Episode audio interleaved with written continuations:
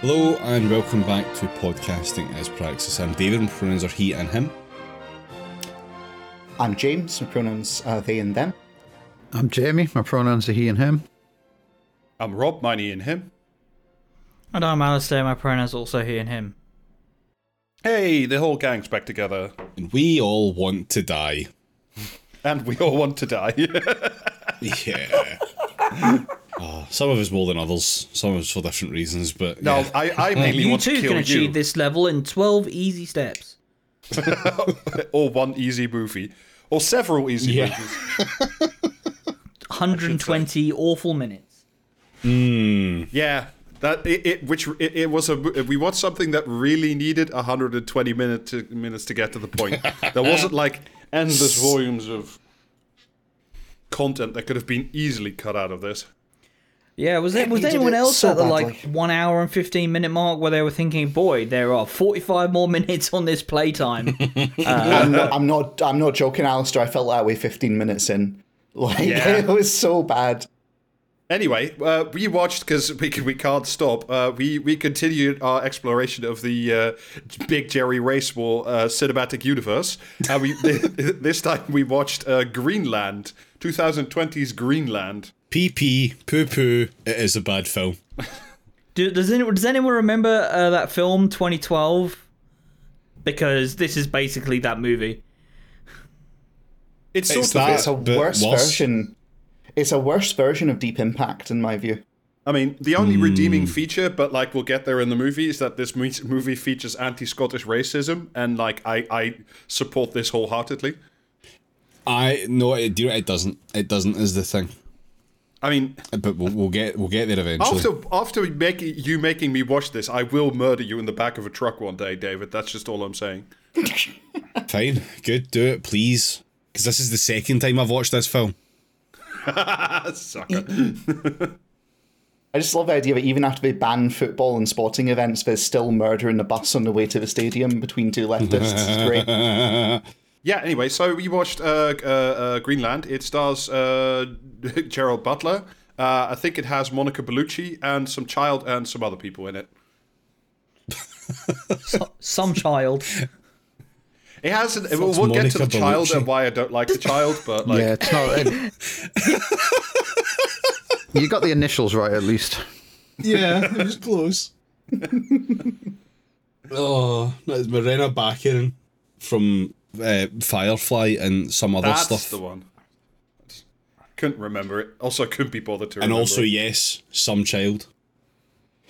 And also because I, I know there's like a whole generation of weirdos out there who are like sort of seem to lick the carpet dry every time they see like anything related to fly, Firefly.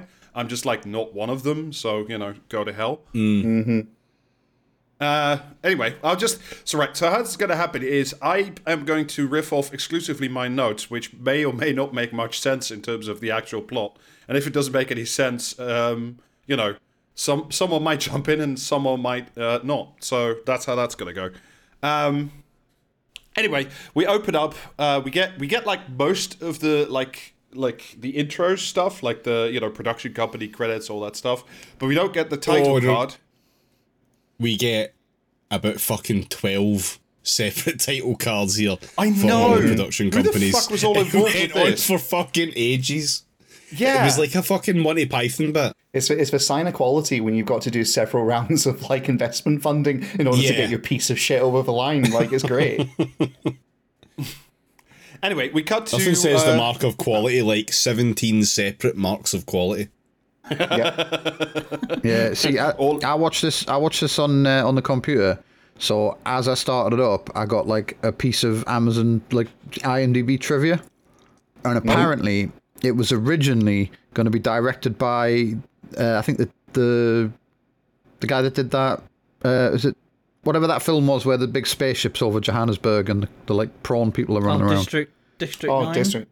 Yeah, Yeah. it was going to be that director and Chris Evans, and then they left. Jesus. And the next, the next best thing was apparently these two dipshits. Yeah, the, Yeah. the the chimera that is uh, fucking Gerard Butler and uh, what's his face, uh, Ric Roman Waugh. Yeah, That yeah, That's like instead of sending in your superheroes, you get in like the clay guys from the original Power Rangers and sort of stand around and go wooloo like that. anyway, so we open up, um, like I said, before the title card of the movie, even um, after the many production companies, and what we see is uh, Big Jerry Racewar doing building in a most masculine fashion. He's wearing a big hard hat. He's making, you know, he's saying "put good." He's also he's also literally wearing a blue shirt, like Yeah. he's blue collar all the way. Like, okay, sure, we get it. Subtlety is for other films. Yeah, and then for some reason that I can't puzzle out, like they put the like the title card that says Greenland after that, and like, wow, that was that was an exciting opening. I understand why you put the title card there. And the, the title card is just a black screen with the word Greenland written in like you know I, I think it I think it was equivalent like Courier New or something bang smack in the middle in relatively small size. It's like their attempt to be like understated. We will we will let the film speak for itself, and boy does it. Well, it's, it's either that or it's just like doing an eye test in case you got blinded by your Bored Ape conference. It speaks for itself much in the way that 4 minutes 33 seconds speaks for itself. If only it did, David. Sued a lot of people on YouTube, have they?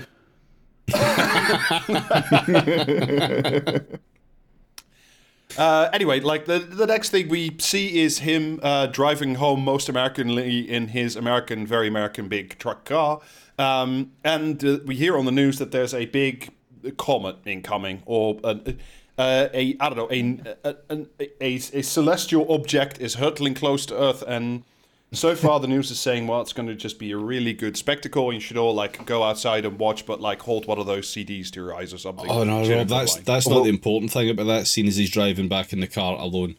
The important thing that you know is that he also gets annoyed by other drivers. That's how he's Yeah. relatable to you, the divorced Okay. person watching this. yeah, Oh that yeah. is true. They also We- set up the fact that he's divorced really early on, whereas like he he's meant to be like going home early because he can, but he's like he's hesitating about it. He's putting it off, and he has to kind of be badgered into going home and clocking off early by his subordinate, which is a sure sign of a man who's got troubles at home. It's like they, they really they, they do everything they can to make this guy like the er year divorced dad who's trying to put it back together. Yeah. And you know he's you know that guy's a subordinate to him because he calls him boss at the end of every sentence and sometimes in the middle of them. Yeah. Anyway, for like a, a blue collar construction man, hard hat officer, boss man, uh, uh, uh, Gerard. But sometimes my notes, because it auto corrects to Gerard, so sometimes we're going to call him Gerard, just FYI. No, Uh, just so- please, please continue with Gerard. Yeah, let's do it.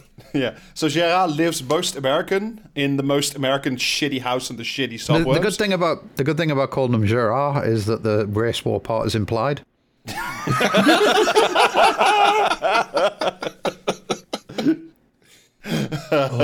Um, anyway, yeah, so he, yeah, to the Grover house. in the in the fucking Grover house, which is just a, such an ugly piece of shit. And it's like you know, Yeah. spoiler alert, but the co- comets are going to start hitting the earth, and it's like you see in American suburbs with like the ugliest fucking oversized shit houses you've ever seen in your life. You're like, yeah, fuck it, like come now, comet, you know, b- b- bring us.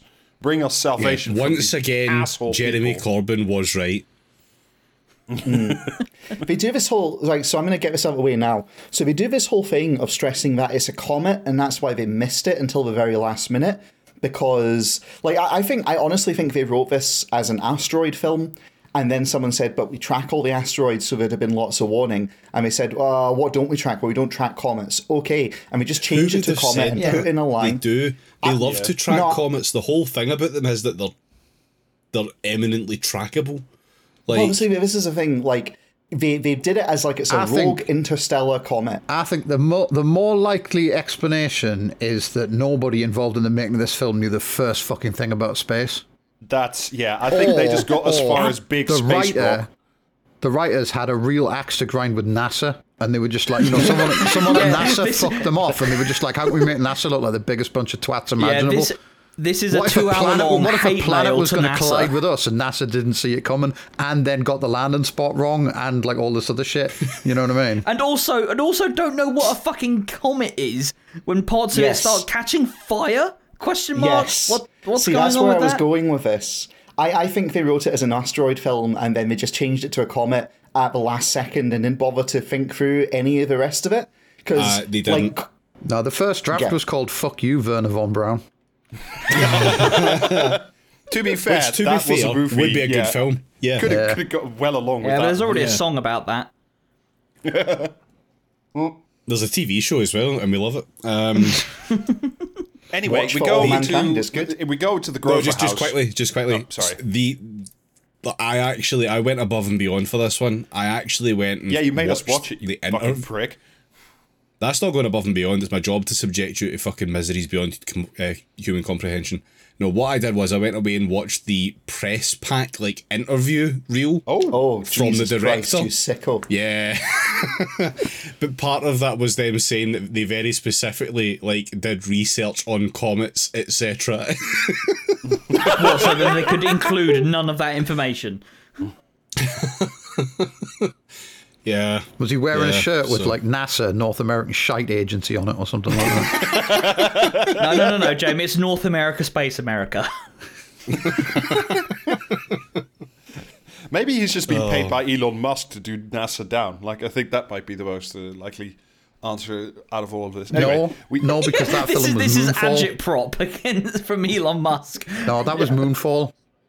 W- w- yeah, yeah, that that was uh, Moonfall. Anyway, so we uh, we we enter the house, the most American Grover house, um, and of course we see um, uh, Monica Bellucci, uh, and she's on the treadmill, and it's just like. Why are you on the fucking treadmill? It annoys me so much. It's like you live in this gigantic fucking suburb where there's like three cars, and I grant you, they're all the size of aircraft carriers. But like, why can Americans never go outside for a run? They're just like, I'm here on my treadmill. It's just like, Because of the fentanyl. It's, there is a there is Yeah, a there is it's a crucial uh, construction oppo- component in sidewalks. depending on depending on where you live, this is actually a thing in America. It's like they they just don't fucking do like pedestrian infrastructure very well. Um, Yeah, I know. It's still but not like really they, much of there's an like a excuse, smash but- shot of like Yeah, the big just- fuck off suburb. There's grass everywhere. You can literally go outside Do and touch laps of grass. the garden and then fraudulently build a spa. yeah, okay, suppose. I honestly think it was just an excuse to have him come across her sweaty on a treadmill for all of the divorced stars in the audience. Yeah, no, it was actually because she paid for a subscription for that treadmill, and she's going to get the most out of it she can. They lost the rights to the Pedalton. Yeah. Um, anyway, so we the, the, the It's conversation fucking. between It's them. um. It's Chekhov's treadmill because she has to run later on. Yeah. Oh my god. We have the most like awkward stilted ass conversation you've ever seen, and it like it at least implies that he's either divorced or they're separated, or you know, it's it, things are definitely not well in the uh, Jerry Racewar household. Are they ever? No. No. yeah, he, he went on holiday and brought back a bunch of really weird chocolate that she just dis- really didn't like.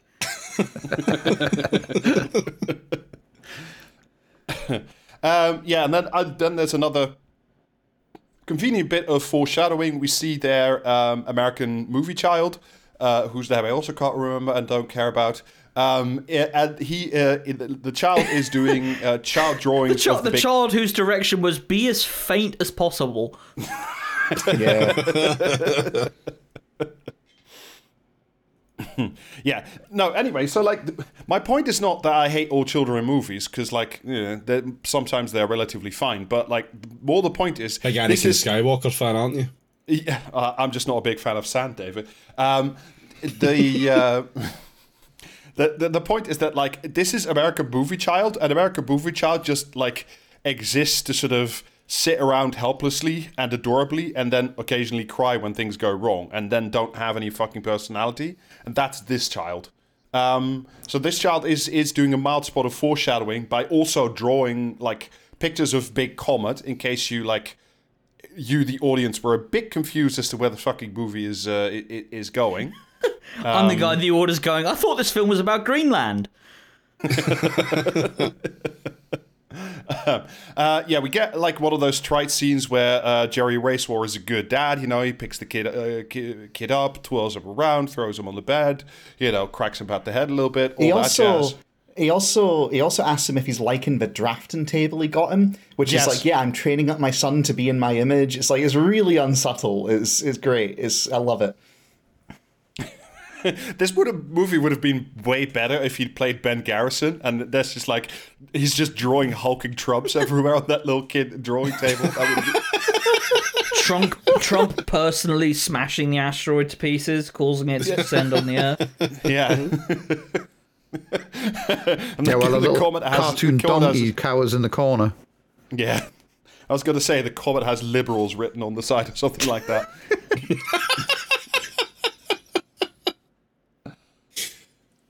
Uh, uh, anyway, so it turns out that uh, American Movie Child has uh, sad thing. Yeah, sorry, little Timmy. The reason you've got type one diabetes is because your dad's a shithead.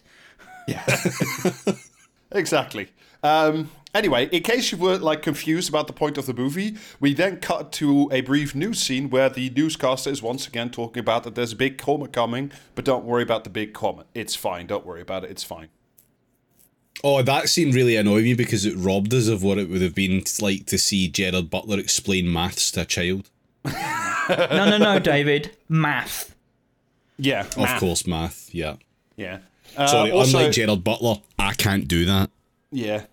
Um, and and then it turns out that like Jerry Racewar is not actually like uh, um, a proper blue collar man. He's actually like an architect or like a, a, a building A engineer or something. structural, he- structural, structural engineer. engineer.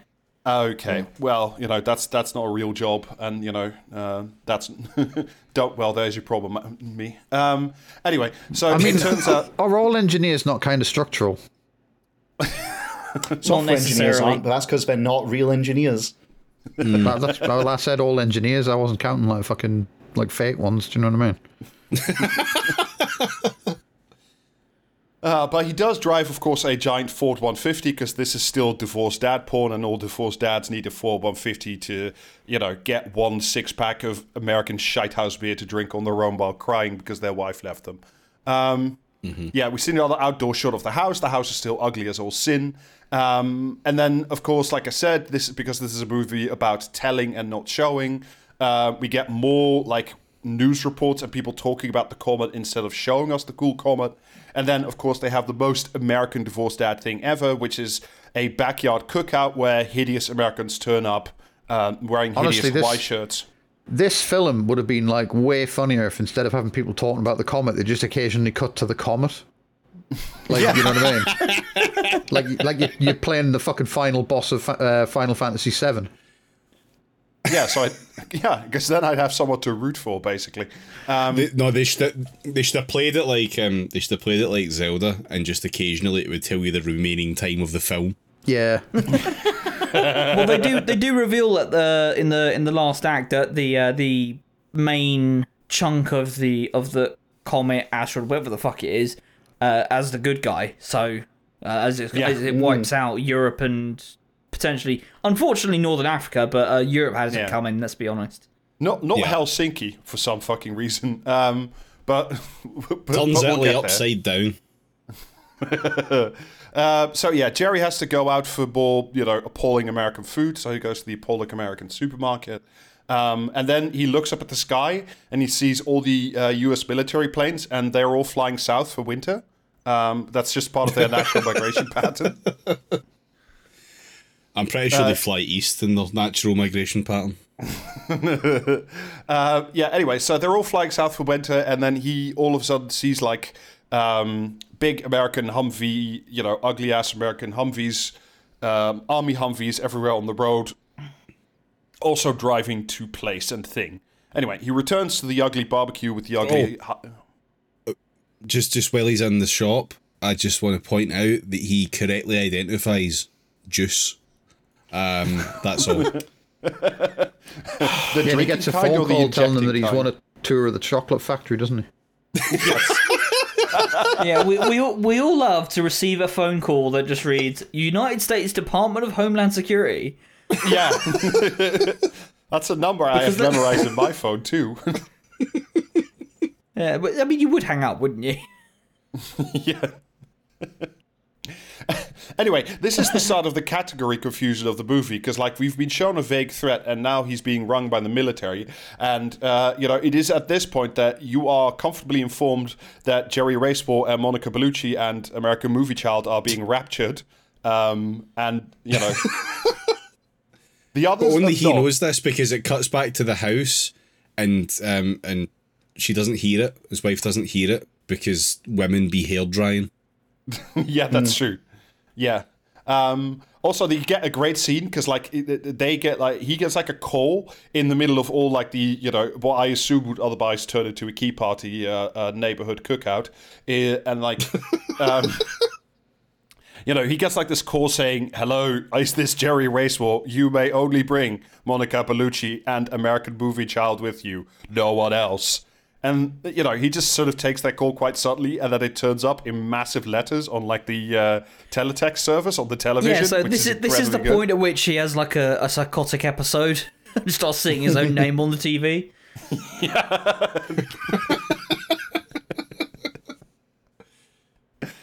Yeah. The entire film actually takes place inside the lawyer's office as the divorce papers are being signed. You just can't see any of it because neither can he. Like that bit, like that episode of Always Sunny where they're trying to argue their defence and they're just describing what happened that day. Anyway, they're, they're still having the awful key party at the house. Uh, they they're like the, the three of them know they're being raptured, and then like the the neighbor's wife just like starts looking at him like really foul, like you know a proper evangelical would upon hearing that they are not being raptured. It's really funny. Um, Yeah. Because I, I sort of started imagining that like the first happenstance would be like the neighbors like trying to you know kill them for for, for their delicious brains and also like their coast to the rapture the rapture spaceship. Because like the point the, the plot the plot at this point is that Jerry um, with family in tow uh, now has to get to an air force base to get processed to go into a big plane in the sky to be raptured, and we don't know why that is yet. Because obviously, you know, Oh no, no, we no, we do know why. We do know why, and that's because the good guy of the film did one of the most good guy things you can do, and wiped Yes. out Florida. Yeah. Florida Tampa specifically, which is uh, hell yeah, yeah, Yeah. good guy get meteor. rid of that. I mean, I think Clever. even before it wiped out like fucking uh, Tampa, I think most of us could guess like what like the you know the, the point of the film was going to be the comet that everyone was fucking talking about. It would be absolutely sick as fuck though if they had all this build up about the comet and then it was actually Triffids.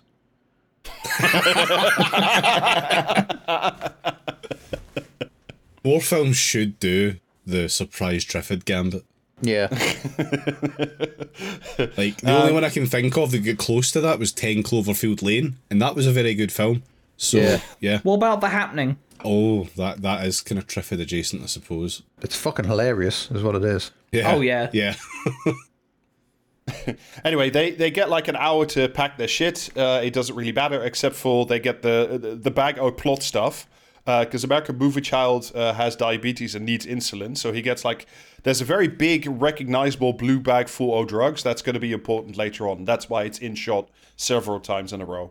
Um, It is And then, by of the way, you've missed the, the you've missed the you've missed the key detail of like they they're watching TV and they're like, oh yeah, we're expecting it to splash down in the ocean, and they're all watching, and then it hits Tampa, Florida, and Jerry goes outside to have a look around, which is the most daft thing ever, and gets hit by the shockwave all the way from Florida, and does Oh, his first yeah. ever. Jerry falls over in a dramatic fashion in this film. And like they should have like a running counter of a number of times that Jerry throws himself around as though he's being like knocked down by Comet because he's it's fucking hilarious. It's so good. The guy like there's some there's some actors can take a fall and there's some actors can simulate getting, you know, taking a hit. Jerry can't And do there's some either. actors who get escorted off the Star Trek The Next Generation set. yes. this is it's very much that kind of performance. It's so good. Uh, anyway, you know, survival dad, you know, shockingly for a survival dad, they have two cars. They have like, you know, the man's mighty Ford What F50, uh, which they don't take. They take like the little shitty box ass like shopping cart, I guess. Is it Toyota, isn't it, Vitek? It's, it's just a fucking it's, it's just a minivan. It's it's, It's an like- yeah. American family Minivan. minivan. Yeah. So like you know, but that I think that's emotionally because at the end of the movie he does get a Ford F one fifty, and I think like, like you only deserve to get one after like you've repaired your marriage or something. Uh, yeah, and then uh, uh, anyway, they drive to the airport. Surprise, surprise! The highways are clogged with uh, with Americans because the highways are always clogged with Americans.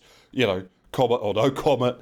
Um, and then they get stuck in a big queue, and then Big Jerry Racewar does what every dad always wants to do in a big traffic jam, which is just go, "Good, this isn't working," and then like reverse into the emergency shoulder and just like reverse the fuck out while just like driving at full tilt you know, because he's cool. He could do that, you know. So you you you missed the scene, right? But it's funny that you missed this one specifically. It's the one where they leave. Um so when they leave the house and like the neighbors Oh yeah, the neighbors try to throw them. children at them. Yeah, yeah. One of the neighbors comes up and is like stands in front of the car, effective, demands, please take my child, to which obviously his son and his wife are like, Oh no, we probably should. But he has to be the voice of reason and um, says no. But then at one point, like after maybe 30 seconds of that begging with her in front of the car, she moves to the side of the car to continue it. And then we wait another 30 seconds for them to just drive off. Like it's Yeah. obviously done for here is some dramatic tension, but all dramatic tension has been deflated from I get uh, out it's- the way of the large vehicle. It's done. It's done purely so he can do that. Look, we've got children at home. You know, in response to the request, right? Like it's it's just so fucking annoying. Like I, I this film it repeatedly does this where it will generate tension or at least attempt to, in a way that is like. You you need to shift how you're looking at it just very slightly, and all of it falls apart. It's really badly done. Anyway, we uh, you know he does some cool reverse driving, and then he does the other yada thing, uh, which is of course say, "Oh, I know a better alternative route that will just get there us there in one straight go, and you know not land you in front of like a closed bridge or a big pond or you know some other fucking massive traffic jam." No, they just get to the airport uh, on time, where they are gonna, like I said, where they're gonna get raptured. Um, but there's a big That, uh, that you- scene, that that that is a that is like a, a load bearing scene though for the divorced dad demographic because Yes. every single divorced dad will go, oh well, I could I could fucking turn the car around and drive the wrong way down the road, and I could navigate. I'm good at navigation. That's my skill. I'm just like him. I could do that in that situation, and it, it like establishes rapport. Like that one scene, knowing who their target demo is, I'm like, okay, that I understand why that's in there. It's just everything else is fucking extraneous. So sure, all right. Uh, yeah. So anyway, so they get to the the gate of the airport, and surprise, surprise, you know, more people have turned up than um, you know are going to get the Rapture QR code tattooed on them. So, and it is at this point, roughly speaking, that um, it turns into a zombie movie because like everybody else who's just like screaming uh, uh, outside there is is is not really a person, and later on, you know, we'll we'll demonstrate how much of not of You, a person um, they are. You skipped a bit with Chekhov's insert. Oh, it, uh, oh yeah, yeah. Like the kid is cold, or I don't know. American movie child has some issue, pulls his blanket out of his bag. The insulin, which is also in the same bag and not, you know, with the parents who are responsible, it falls out the side of the car, and then things happen. Whatever. Not to be fair that that, that any of this scene truly matters, um, because Jerry, uh, with with family in tow, gets through the queue. You know, gets his um, his wristband because it's it's. the American military basically it's like it's like EasyJet. They give them like priority boarding on the QR code. It's it's really uh, you know the American military throughout this is very like customer oriented. There's a lot of like complaining to the manager, but in this case, the manager is like wearing uh, uh, army fatigues. It's a very strange movie. Um, Speedy boarding for structural engineers. yeah, exactly. Um, but it is uh, at that point that you know, uh, sad trombone. It turns out that that the Department of Homeland Security has made uh, a small mistake, and that is American movie child can't be raptured because he have because he has diabetes. So you know, fuck you, American movie child. Yeah, the the U.S. government would like to take this opportunity to do just some mild eugenics. To be frank, this is you know maybe the only accurate representation of America in this movie. No, no, that's not true. The U.S. military are also very sad about the jobs they have to do. Oh, that's true. They also, are. Yeah. Also, when they're when- right, they get they, they come in with like three bags. They're told pack all the bags into one bag. You don't only one bag per family, which is like okay, that's that's an odd rule. Um, and then as that that's when they find out they don't have the insulin, etc. But as part of that like montage of people moving about with their luggage, etc., we are also very pointedly shown a drug sniffing dog. Yes, I have all the this as bags. well, It is Yeah. it is the end of the world, but it is not the end of the war on drugs. That may never end. Fantastic. I know. I think uh, I actually think right. I, I hate to be this this person, but I think it's a bomb sniffing dog, which also makes zero sense. But sure, why not? Like The war on terror is the war on drugs, and the as war a- on drugs is the war on terror. So I Yeah, don't think it's the same thing. As as we later see, even at the end of the world, the global bureaucracy endures. yeah. Yeah. Oh no, but the reason for that is because that was the American government giving out free healthcare in that instance, and that had to be logged so that the family could be billed later in the event of the survival. Yeah. Anyway, so uh, uh, um, I can't remember what happens, but one of the soldiers spots that like he's got this like big insulin pump built into the side of his chest or something. Um, No, he doesn't even spot it. The mother just says he's got insulin. Oh, my, my, my man's just gone back to go pick up our insulin from the car. Insulin, did you say?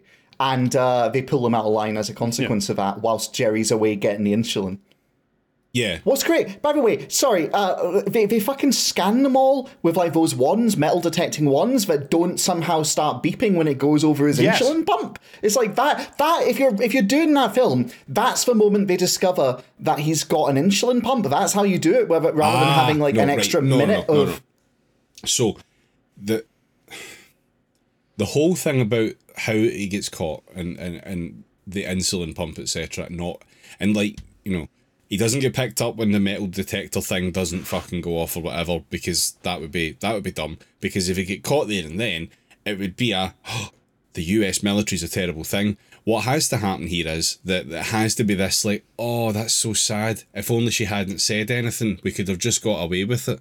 Type deal. It's just, ugh, it's just fucking weird. Also, Like, they need yeah, i- it's- i- if they if it if they got detected when they got went through the fucking metal detector thing, then you wouldn't have like fucking the separation of the family, which is so crucial Oh, to the could- fucking ongoing plot. Because like Jerry's got to go back to the fucking entrance. With, I've got my wristband on. Can I just nip out? I left my tabs in the car. You know what I mean? Like he's at, like he's at a fucking club night or Well, something. look, yeah, Jamie, look, you don't want to pay the fiver to get back in, do you? Nah. just get him to put a little fucking stamp on the back of his hand. Yeah.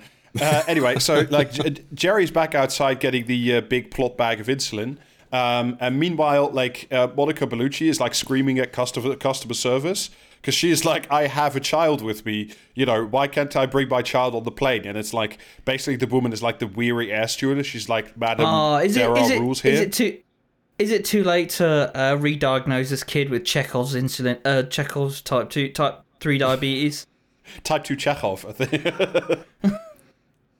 um, yeah, anyway, so she's screaming, you know, saying, uh, why can my child, uh, you know, I, I have a perfectly fine child, thank you very much.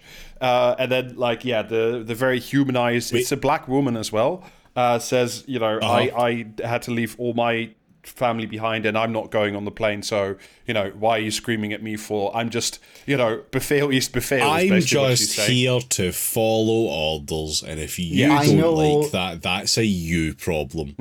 It's so it's so fucking ridiculous too. Like I, I don't know, David, but my general impression is if you told the vast majority of rank and file troops, "Hey, listen, you're not getting on the plane. You're all going to die in the explosion," I think they'd just desert.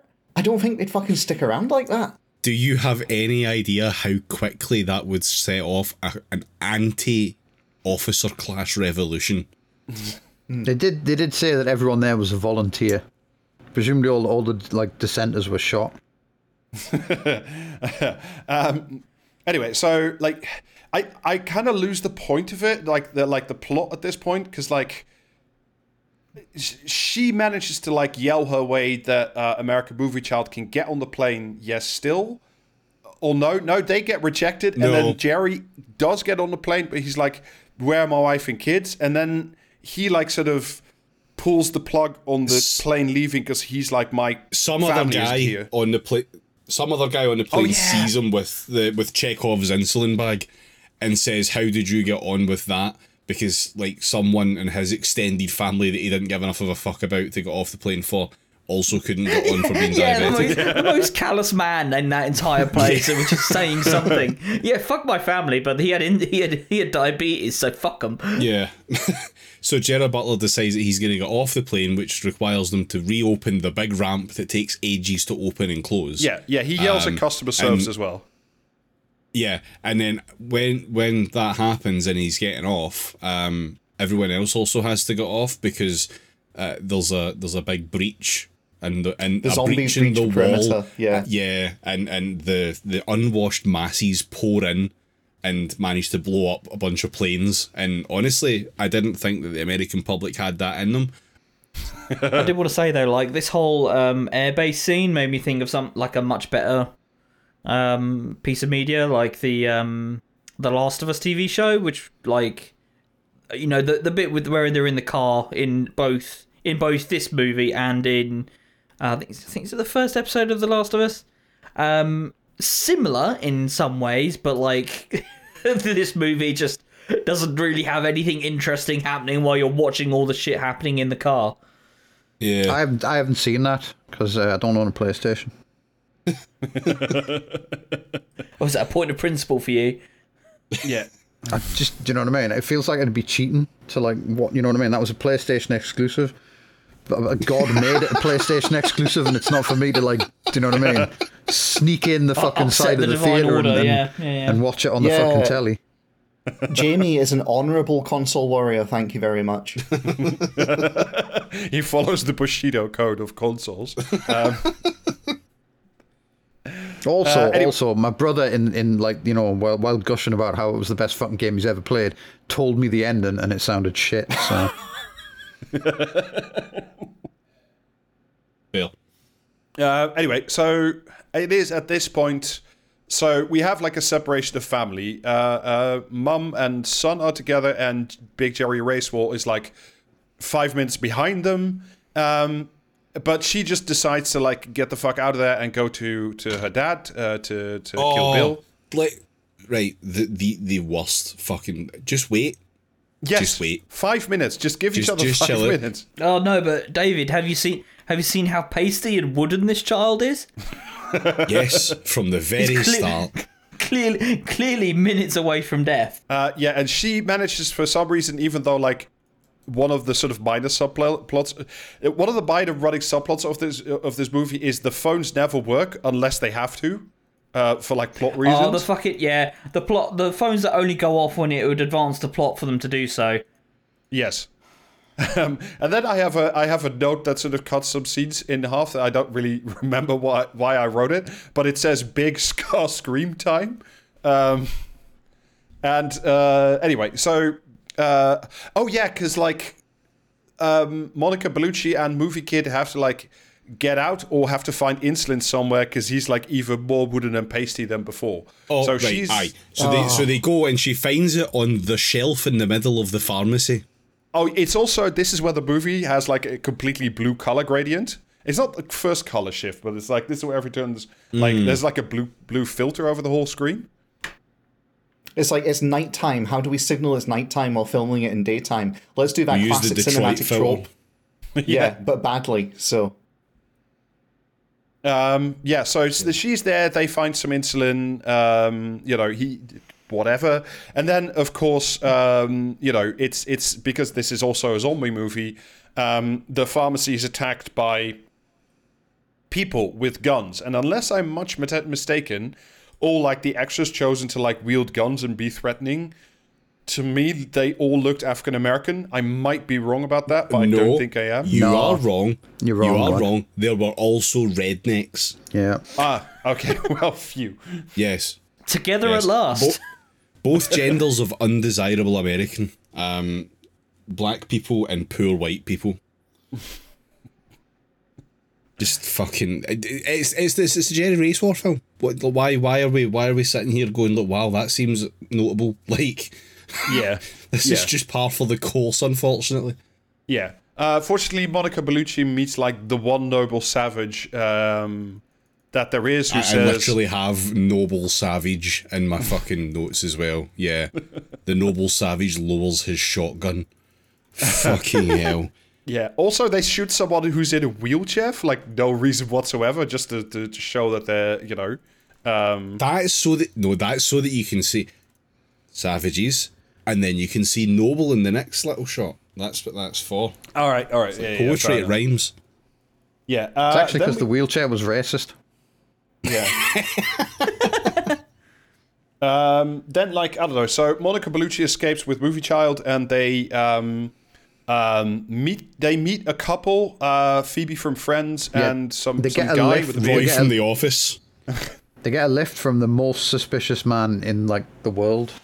Yeah. Just fucking that that motherfucker goes out the airlock first in every game of Among Us he's ever played.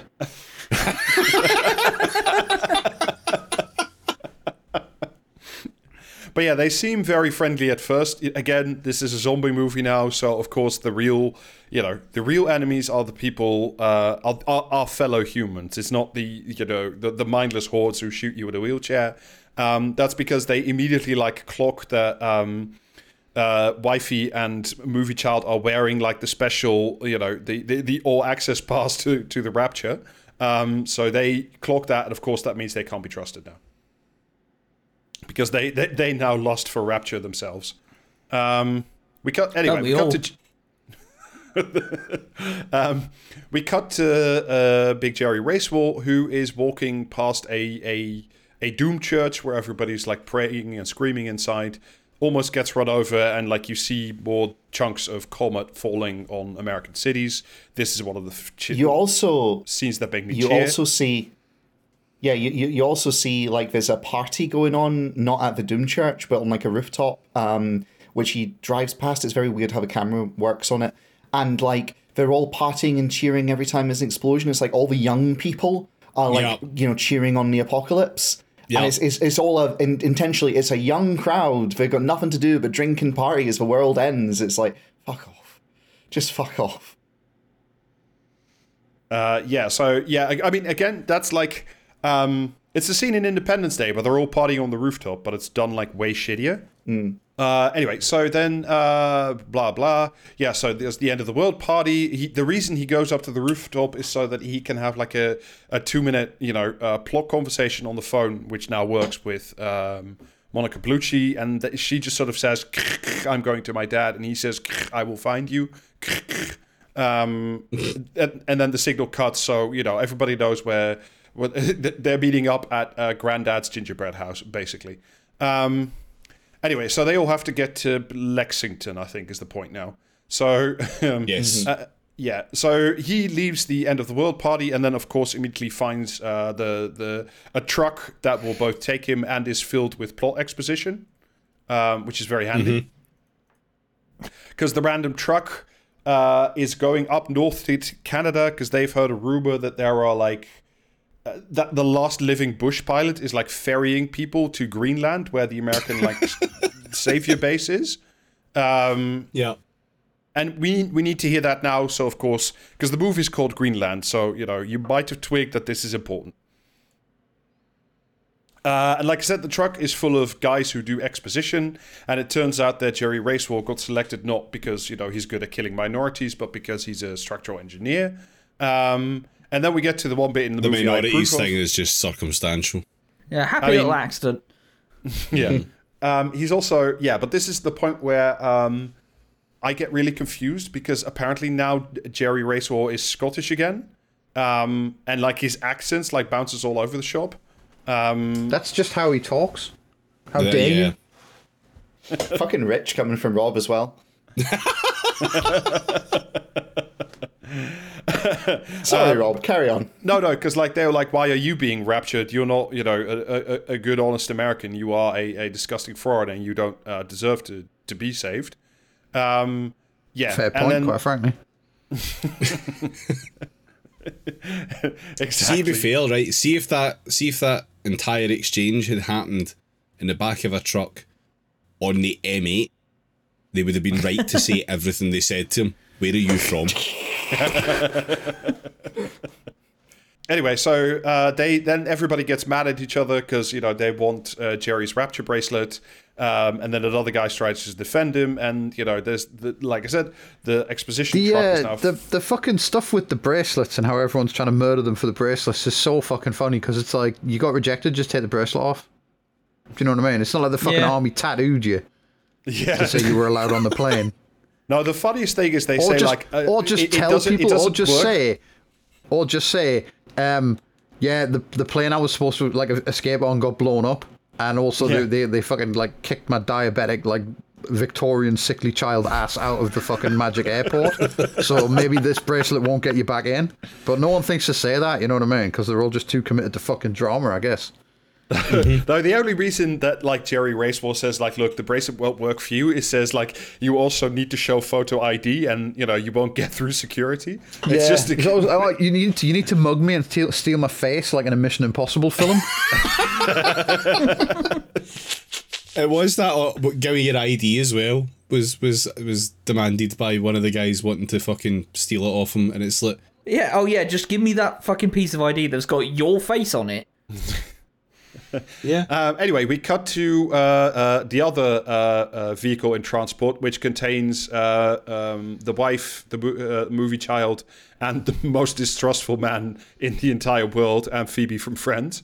Um, and he, uh, you know, he now, in a shocking twist, reveals his true nature um, and decides to like throw Monica Bellucci out of the car and like steal her bracelet, but but keeps the child because like y- y- you can exchange the child for goods and services or something i guess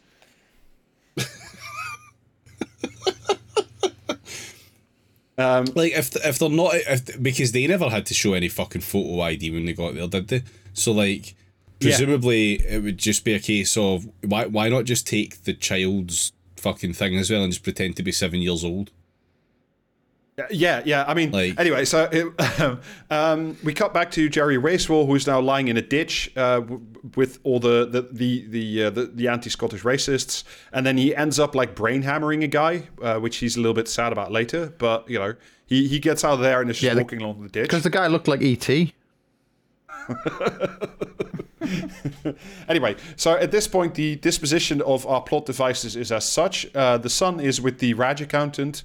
Um, the wife is uh, weeping along the highway somewhere, and uh, Jerry Racewell is um, has just been tossed out of the murder truck and is also walking along a ditch after having murdered a guy with a with a hammer. We then get to cut to like an incredibly like pointless scene that sort of made made me like you added on half an hour for like to do this like kidnapping subplot because I just want to say, like the the the the like fight scene with the hammer and the two guys, like at no point are we led to believe that he has ever had had like any kind of like fighting experience. It's just no, he just fucking brains a guy with a hammer, like nothing. yeah, but really. that's mm-hmm. that's divorce da law everywhere. You know, they know that you know that you know that's the That's Gerard just like, Butler, oh, yeah. you know what the Scots are like. No, I think it's like I think it's divorce dad thing. It's like you know, you know me, I'm, I'm That's just a quiet man. anti-English discrimination. No, it's like you know me. I'm a quiet man. I won't do anybody ever harm. But uh, if they ever came for me, then you know I know you know kung fu karate or whatever the fuck. You know, it's it's that kind of. This is a this is a joke mainly for David, but do you think he's part of the big man relocation program? Like, you know, did he get a, get a deal so he could like go to a quiet life in the United States and give up the hammer, or Give up the hammer. Um, anyway, the Ra- Ra- Raj, Raj accountant um, and Phoebe show up at a different airport with you know their their sort of like bodge job um, bracelet back on, and he like he keeps running to like the front of the queue screaming, "This is my boy, this is my wife, this is my boy, this is my wife," and I was like, "This is my rifle, this is my gun, this is my boy, this is my wife." there are many like it, but this one is mine. Three hundred mil insulin, full metal jacket.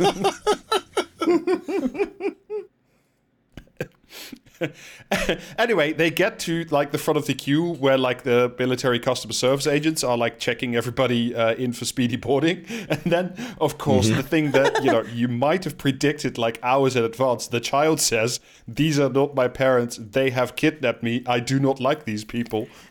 Damn, Yeah. their foolproof plan to get into this fucking place has failed because of the the one thing they didn't want to happen. the film immediately turns into a PSA, and he just goes into a straight recital of Stranger Danger, and, and Yeah. that's that's the film for at least two minutes. Also, he can't act for shit because that fucking crying whine thing he did when he was breaking down and saying they're not my parents was just so fucking like. Honestly, God, like if you're gonna pick The, a the small film child, simply, yeah, the film simply could have avoided having a child actor um, expected to do these things, but alas, No, we got we got to pad out this fucking two hour playtime. Yeah, like at least twenty minutes is wasted on this like child napping storyline, which just goes nowhere. Because like Yeah, basically, my notes, my notes have nothing in about that entire thing other than carpool karaoke, but with a Q. Um, anyway, so Carpool like the, karaoke. the, the the Reg accountant and Phoebe from Friends like just run off screen, never to be seen again. It's like they shouldn't have been in this movie in the first place. Um, But then it turns out, you know, to, to, to my great satisfaction, finally we get to see some FEMA death camps. You know, they, they Yes. here they do exist in this universe. Uh, Finally, except some this- bu- bureaucracy. They exist to, to have paperwork filled in and to give out free healthcare. yeah, free children and free healthcare. It's a it's a smorgasbord actually.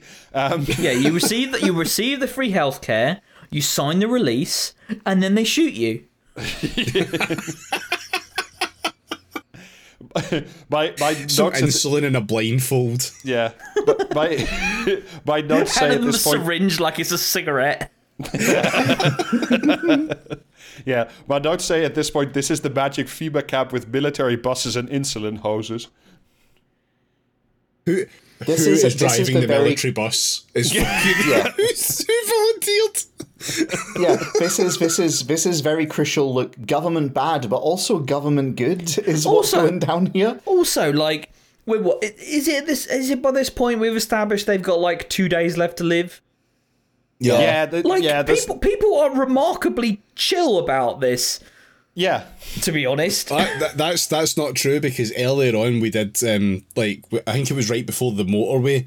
There was shots of um people looting shops and Jerry Butler going like, "Oh well, that didn't take long." Looting has become a favourite pastime in the United Kingdom. Yeah, Just uh, just quoting a better movie there, folks.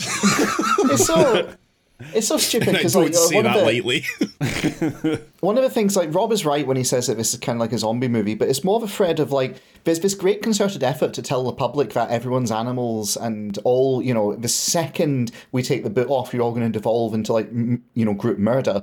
And I've said this before in this pod, but like all the historical evidence is the opposite. During the great, you know, right after the great earthquake of San Francisco, like all the public banded together and opened soup kitchens and just did mutual aid and like we're getting over it. And this terrified the you know the rich so much they sent in the fucking army to break it all up because they need people to feel they're dependent on the state.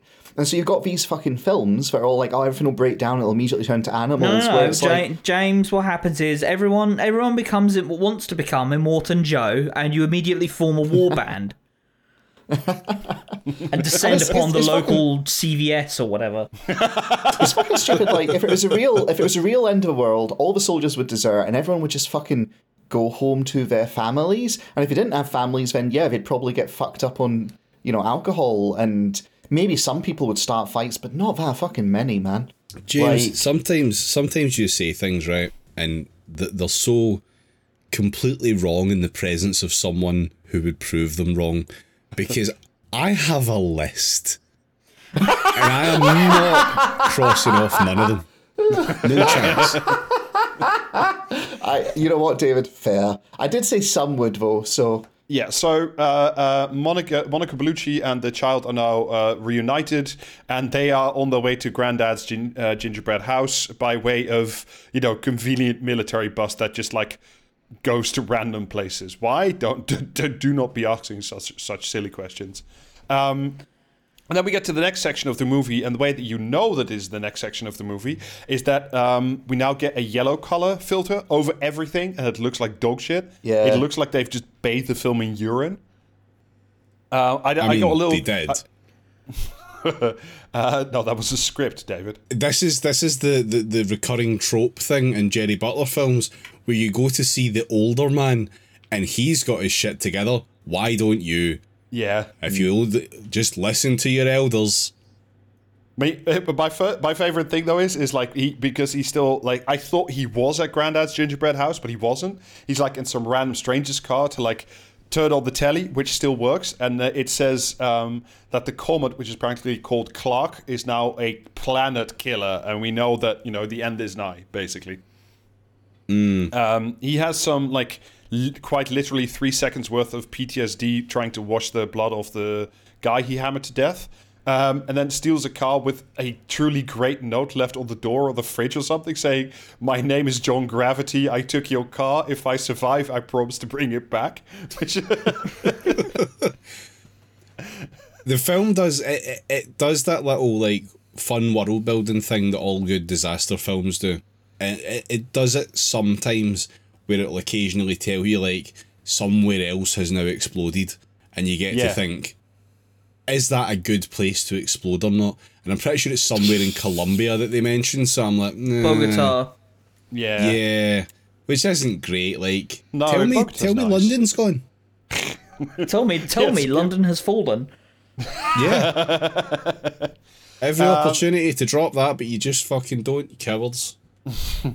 Uh, anyway, we, we everybody finally reassembles at Grandad's house, and it turns out that uh, Grandad is Kill Bill, uh, which is which is good for him.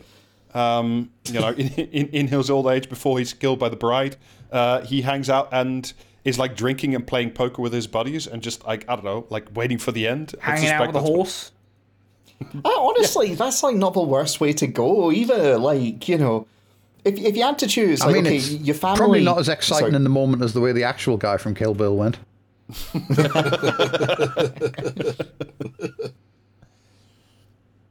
Anyway, Jerry Race, War gets there first and then has like a brilliant line uh, where, you know, obviously uh, Kill Bill is angry with him that like he's not with, uh, that Jerry's not with his daughter. Um, but then Jerry first says like, have you tried the phone? And it's like, I'm sure he didn't. It's just so, it's like, no, nobody thought to use the phone. Uh, which of course doesn't work. And then Jerry Racewell gets really angry and says, "You would think technology would work in emergencies," and it's like, That was that was the best line of the film. That was good. I, I stood up and I clapped when I heard that one. Uh, yeah, of course. Um, then uh, everybody gets back together. This again, the, the, the phone works for five minutes for plot reasons because uh, um, uh, the wife says, "Oh, look, you have to come pick me up from the church around the corner because I'm an American. I can't walk three minutes because you know you have to come pick me up by fucking car." Um, and then it turns out that like the um, the Greenland humanity vaults are like real, and they have like uh, they have the technology and I guess infinity water and like poo recycling services, etc. Um, so now you know, and because Jerry had like plot exposition in the murder truck, they now you know the, the end game is now in motion. They all have to get to, to they have to get across the border into Canada to get on like the tiny bush plane to get to Greenland in what is it 24 48 hours is is something along those Less, lines it's like yeah, it's way less less. It's, It's, like, like, six 16. or eight, something like that. Oh, 16, okay. yeah um in um you know so everybody like packs up uh, kill bill and uh, jerry race will have a heart to heart you know because he says i i cheated on monica in a, bellucci and like in a how- how- workshop. They have it in a Yes! workshop. They always have to have it in a workshop. That's where you Yeah, have yeah. the heart to heart with the older guy because it's where men talk and do man things and figure out things in a manly way. God, I Not just fucking that, hate like- these films. like Kill Bill is in there, like polishing his sniper rifle, and like when he's telling off Jerry Racewell, you can just see over his shoulder like a, a um like a framed thing with like his Vietnam medals in it. So it's like Kill Bill was obviously like a hard man. They also He's they al- also stress the point repeatedly that um, Kill Bill's like wife, you know, before she passed, she spent all her time in the workshop and all the rest of it. Like, you know, she was a real practical woman, unlike my useless daughter being the subtext. It's like, oh, Yeah. they, they really have to do everything they can to basically go get your shit together and look after my feckless daughter who has just like fucked everything up by like choosing to split with you. That's the, like it's it's the divorced energy. It's like the wife's to blame, and they mm-hmm. even like thread that through when they're doing the reconciliation later. It's so disgusting. It's so Yeah. bad. If you just stuck with your man, none none of this would have happened. Kind of shit. I just also like to point out that Kill Bill decides he's going to stay behind, and the reason that he does this, the, the justification for this is that he has a horse to look after. That horse would have died at the whisper of the first impact because it would have thought it heard something. All the horses are dead. There are no surviving horses at this point. Then Poor we, uh, Freckles thought of astronomical phenomenon and died. yeah. It's also So now- because like that's where his wife died, and he wants to be nearby in case that's how ghosts work. Do you know what I mean? Doesn't want to be like fucking stranded in the afterlife in Greenland and have to float all the way back. Yeah.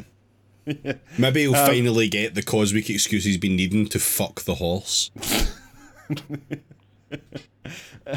And then, of course, now because Jerry Racewar is like reunited with his wife and promises to be a better man, and because he's now he now has a gun, and that means he's upgraded to real man status. So he gets another Ford F one fifty, but this time a double axled one that's even bigger than his previous one. Mm-hmm. Like it's It it's, is. It is genuinely staggering whenever you see these fucking cars. Like even even in like a movie, it it is a fucking tank. the first time I was in America and we, we, you know, drove on the interstate, like, you know, my, my partner has this really small Japanese hatchback, like a normal person, and it's like fucking terrifying. I thought the trucks would be scary, but they're nothing compared to the literal armored personnel carriers that are basically hurtling around, and none of the fuckers can drive or signal to save themselves either. It's terrifying. because But they don't like- have it to. Like they all drive get- Cybertrucks. Yeah, it, it does. It is kind of interesting though. They, they literally have the passing of a torch, except the torch is a gun, and that immediately allows him to upgrade his manhood to get like a bigger car. It's like okay, sure, mm-hmm. subtle, subtle. Oh, works. Yeah, take Uh, yeah. take my take my truck. It's got a full tank of gas. It goes a whopping fifty miles before you need to fill it up. yeah, there's no way that piece of shit gets like all the way up to northern Canada without needing like seven refills. But I assume you know that the the military petrol stations are also still open because they have to refuel all the complimentary uh, buses. Um, Yeah, all, all of the SO workers are like, oh yeah, do you know what? I just love my job that much. I, I'm here for you. I'm here to serve you in the face of death. yeah, Because then we get I'm a some retail like worker. the we're back on noble the retail worker of America.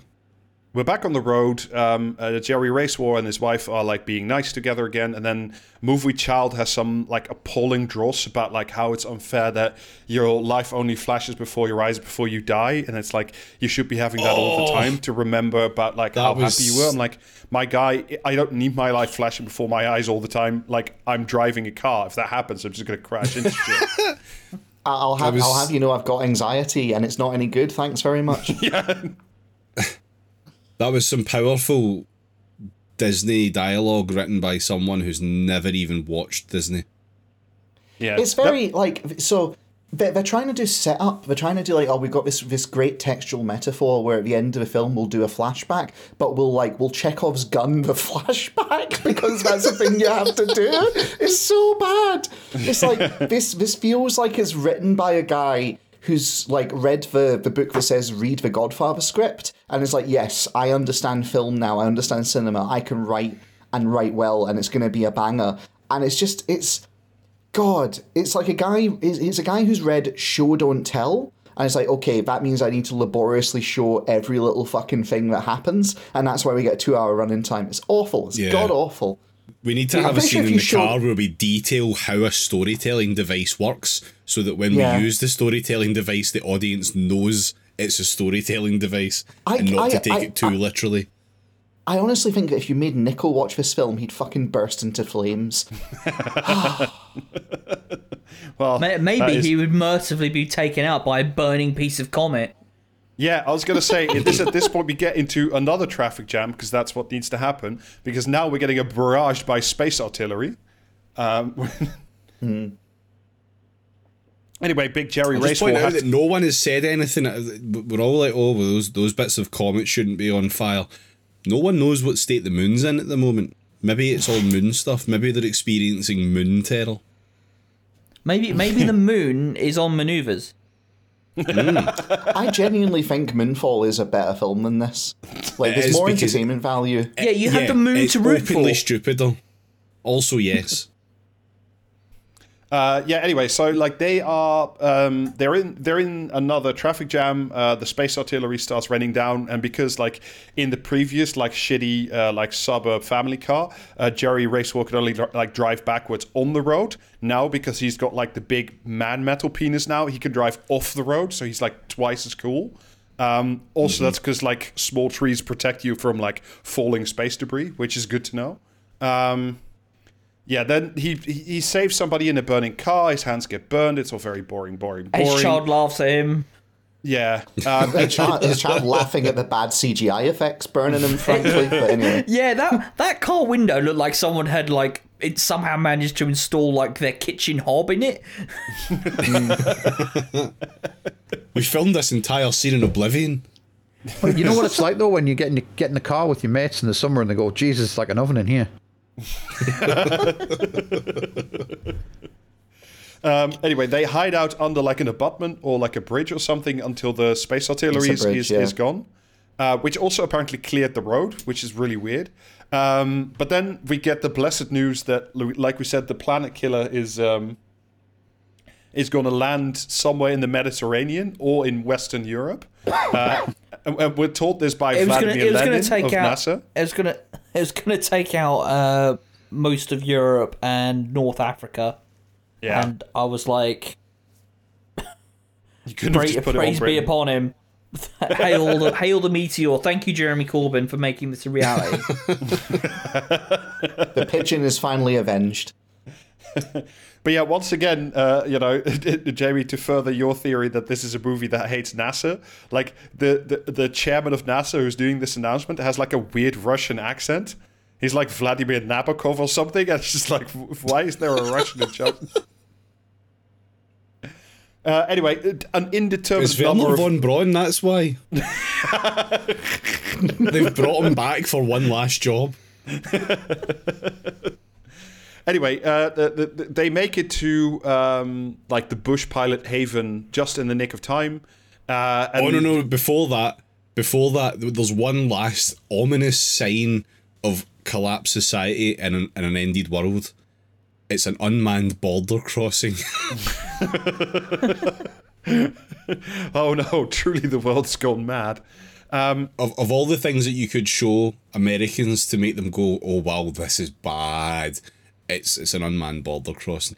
specifically, but it's it's the an border with Canada. border crossing into Canada. Yeah, Yeah. I mean, all the all the border crossings are unmanned anyway because there's a Democrat in the White House. That's how that works.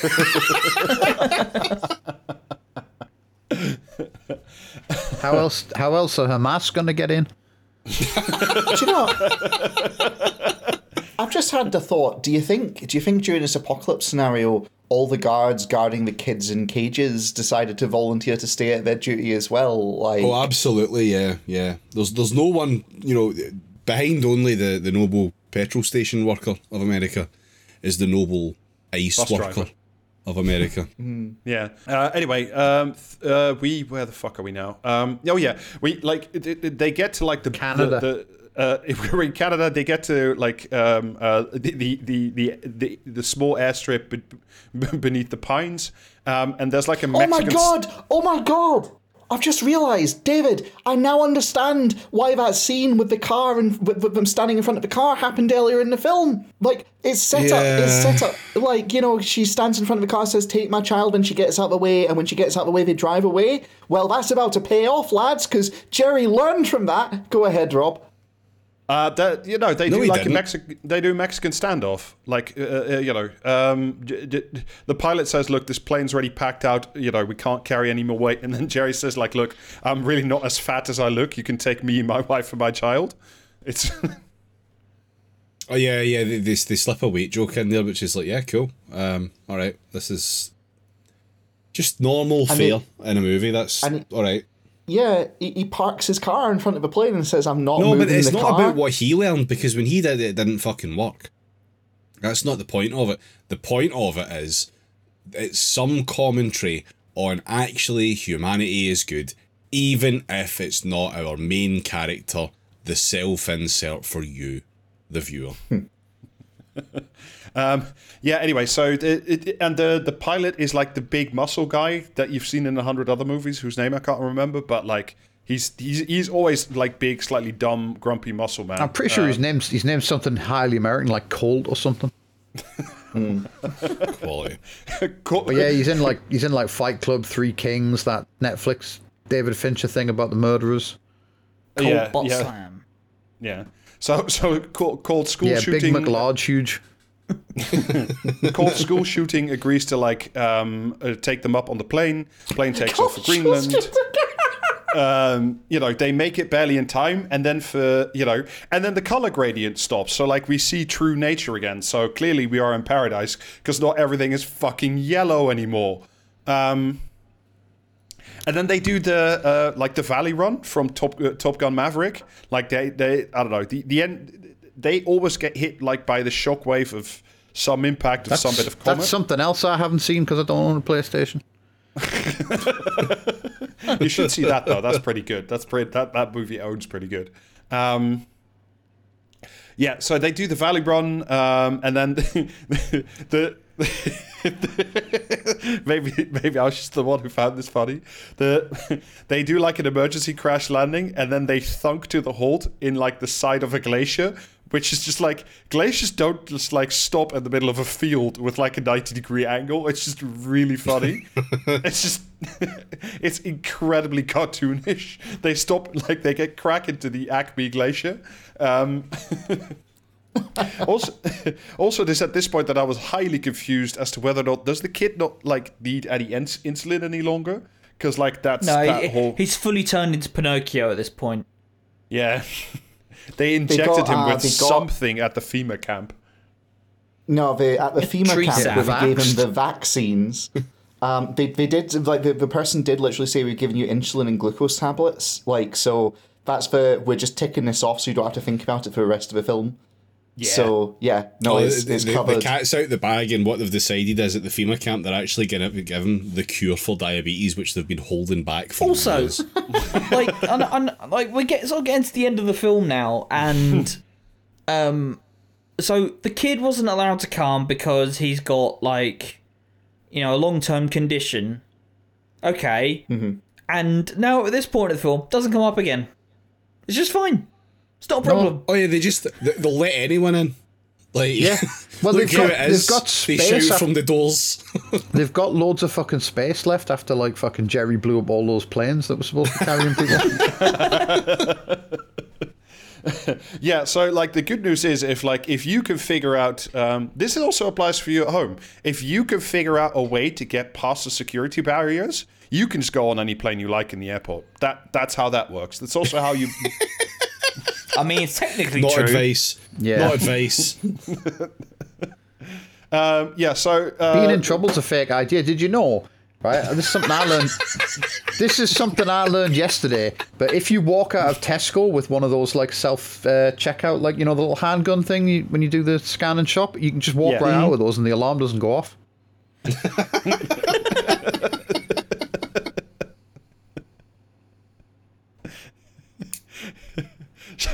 show it's, it's sh- sh- show down at the Jamie Corral, but yeah, like you're just drawing Tesco guns all weekend on each other. Yeah, you got you got Just you got to check like this. sellotape barcodes from all the food on yourself so you can Going, play. going uh, around, going around with the uh, the bar the barcode scanning laser, just blinding NFT owners. I don't think there's any need for that anymore, Jamie. Yeah. Uh, anyway, so the the, the, the the plane crash gets spotted by the military. A truck shows up. They're just like, oh, you know, we don't need to see ID anymore. You all can just come into like the big bunker. Um, and then, of course, they make it with literally minutes uh, to spare as the big like blast doors close behind them. Uh, we see some rather delightful bunk beds, um, and then it's like basically they all go into the brace position. Um, Jerry, Big Jerry Racewar says, "I love you" to Monica Bellucci, and then we get the payoff for that shit scene that American Movie Child Yeah. set up earlier in the car. Um, Oh no, it's worse than that. They have to. They flag it up again. The little kid go as Oh, they're yeah, getting you're ready to embrace. The kid's like, "Why isn't my life flashing before my eyes?" And it's like, "Oh, You're yeah, seven course, years old. You haven't had one yet. Shut the fuck up. It's also he's, exp- he's explicitly ten is the sad thing, which is important. They they let they crowbar that in several times so you'll get what the flashback is at the end. It's like they don't trust their audience to understand that. Yeah, we spent time setting up your life flashing before your eyes. We're about to do that. Now we must remind you about. It's, it's like, like like fucking essay format. Let me tell you what I am thought gonna do. I thought the kid do. was meant to be like Let- five or something. No, the kid's seven. No, he's like ten. I thought Is he was seven? seven. I thought he was ten. They literally say se- the, the the woman the woman pleads with with the uh, the guy in the shop when he when he like decides to let them live that her kid's only seven years old. So yeah, All right, fair enough. But Regardless, seven, anyway, it's seven's for the the new ten in like sickly Victorian years, though. Uh, yeah. Anyway, life flashes before everybody's eyes. Uh, it takes forever. I skip through this scene because it's just like It's it's three year old birthday for the young boy, and granddad's there, and everyone's happy. yeah. And it's like like what the film what the film's trying to do is it's trying to psychologically say, look, they've all them going back, their family again. They've turned back time. All it took was he was for like it was the end of the world for them to get back together. And like honestly, right. The rest of the film could have done with tremendous tightening up and a whole bunch of regressive shit being cut. I mean, I The think- I think- the film. I think, like realistically, the end of the world, a lot of people are just going to settle. Yeah, probably. I I think the film would have been better if they just all fucking died in the bunker. Frankly. Yeah, Like, they, sh- they should they have done a Rogue One, but just actually fully just ended the film with the last main character death. yeah. Yeah. Also, just but, like just like- have them there, and Like like, these- you know, these- we're family again. These Dave, life if- flashes if, are uh, bullshit if- anyway, because like I thought they belonged to the child, and like there's no Roblox in there. There's no you know first time someone sneaks you a titty magazine. There's no you know first time you beat someone to death on the playground. First time you survived a school shooting. You know none of that standard American fare. As a Cold War Well- era bunker, there, there could well be titty mags in there. so not not all traditions will die. Some But anyway, yeah, like so the the Earth, world. the Earth explodes, and then we get a bunch of like fucking radio transmissions from around the world. Oh no! Oh, first we yeah, get like thank- a couple of like God. blown up cities with like incredibly well known landmarks. So like the first is of course the Sydney Opera House because everybody knows the Sydney Opera House. Uh, that's now like rubble basically, uh, except the skeleton of the actual thing because otherwise you know where it was.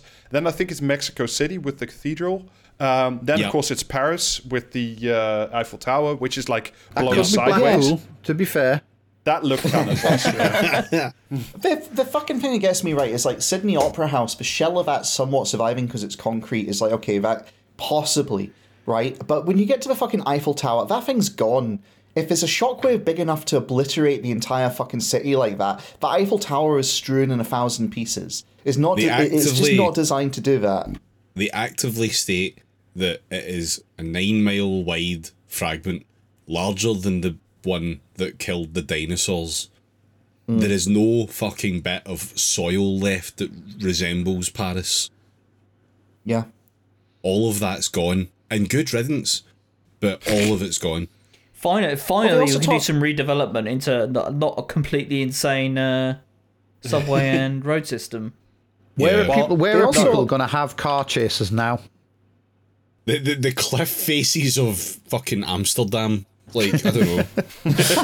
they, they, they also they also said like the president said during a wind up to this as they're doing like the radio address that the atmosphere is going to be heated to 700 degrees i'm assuming fahrenheit that's like 371 celsius nothing is surviving on the surface of the earth if that happens nothing in fact frankly at that temperature the bunker's probably fucked too like Yeah. i don't care how far down you dug it it's just not going to be like you will cook at that temperature if the entire Yeah, not s- not, you not on that side of the planet anyway. But um, unfortunately, they do, and we learned that not only did um, all of the Americans in Greenland survive, which is a kick in the fucking nuts, um, but also Australians survived.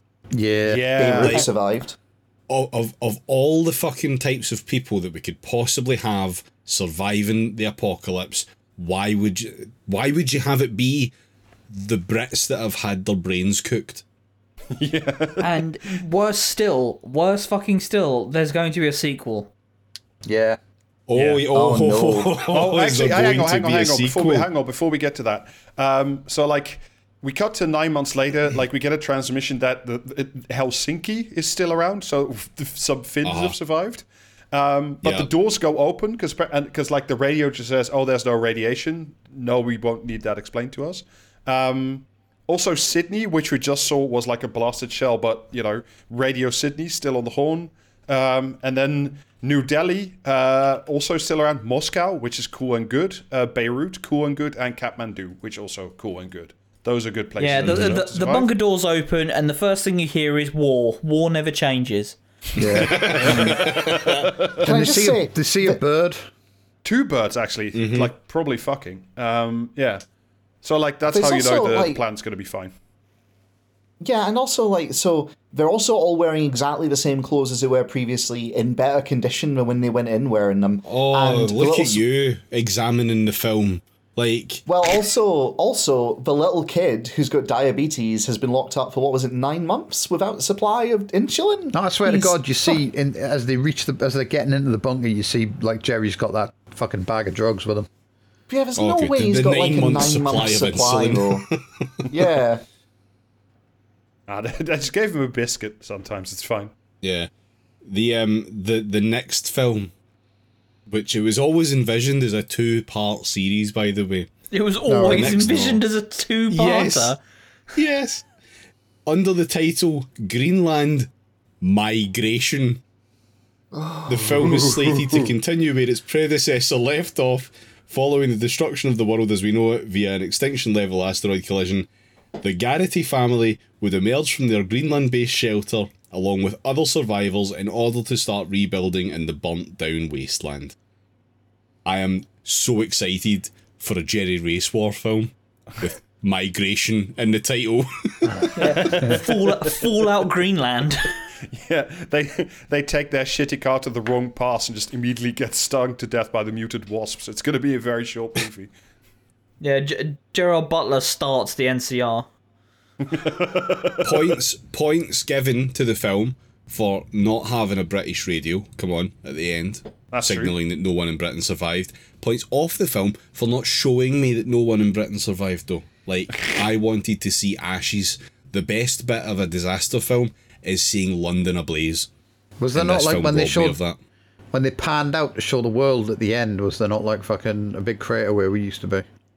I don't think so. No. I don't think so. No, I didn't see any of that. At least, I mean, I was certainly looking for it, but I didn't see it. Yeah. Ah, well, I, I, I mean, I, I'm not, I'm not saying that like I saw one or anything. I just wasn't paying fucking attention. But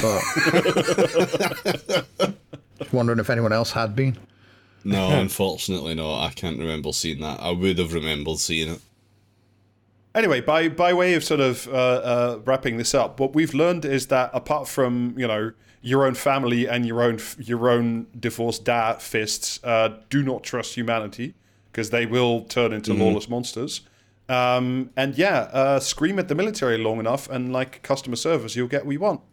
That's that's how that works. So you know, co- uh, congratulations. We we've learned a lot today. Also, the military is just doing its job, and it's very rude of you to ask it not to. Even when There's it's also- inconvenient to you. I mean, we kind of we kind of skipped over the racial politics of the film because they're there, and again, they're not very subtle. But it's just why fucking bother? Like it's it's Jerry Racewars. You it's, you get what it says in the tin. So Yeah. A bit more. I was a bit more concerned with the whole like, um, yeah, just genocided disabled element of it, which is just not even slightly or lightly commented upon. my problem, one of my problems with this is at the end, essentially they basically they magic away the diabetes, like and just make it uh, like you know it's not a real disability. And I just, I, it's it's doubly offensive. It's doubly offensive from his you can, perspective resol- of you can resolve diabetes with uh, diet and exercise. It's fine. Yeah, maybe Yeah. they had mindfulness in the bunker. Yeah, if you're if you're having like a like like a, a, a, a blood sugar attack uh, from from from your diabetes, have you considered just having a nice warm bath? that usually clears it up. Have you have you considered that if you if you are having like a diabetic coma coming on, fight through it so you can get out there and publish the story and reveal all the evil that Tony Blair's been up to? Like I'm t- I'm assured that works from recent literature we've been covering. Oh dear. Anyway, that was uh, unless anybody's got some final thoughts. Uh, that was yet another. All, all I have to report to you all is that you'll be glad to know that I don't have any um, secret Jerry Racewar films in reserve anymore. This was the last one that I had to offer out, so you are free of the curse for now. Yeah, um, never until really free of the Greenland Two though. comes out. Yeah. I mean, we kind of have to do Greenland migration now at this Oh point, yeah, don't we we? are We- definitely going to do that. yeah, there is no way we're not. I don't even care. It could be the most mid film ever. We're still going to spend an hour and a half talking about it. I don't care. Yeah, um, and like you, uh, you are probably going to be listening to it, much like you will also be uh, subscribing to our Patreon. Because, very frankly, if you don't, you're not getting raptured on our secret into our secret bunker either. So go to patreon.com forward slash praxiscast, and for five measly pounds a month, you too can be saved. And in the vault, there are hidden episodes. Yeah. Otherwise, uh, I don't know. Are, are, the, are, are the streams back again? Jamie's still injured, I think. Yeah.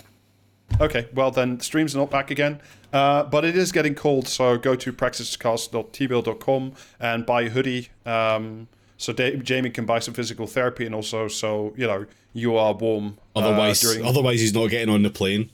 Yeah, that's right. Like, yeah, exactly. Without the hoodie uh, and and your ID, you're also not getting on our rescue plane. So you know, up to you. Um, and that uh, that is it uh, for for us for another week of podcasting as praxis. So goodbye. Yeah, lucky us, but Bye. lucky are you. Bye-bye. Bye.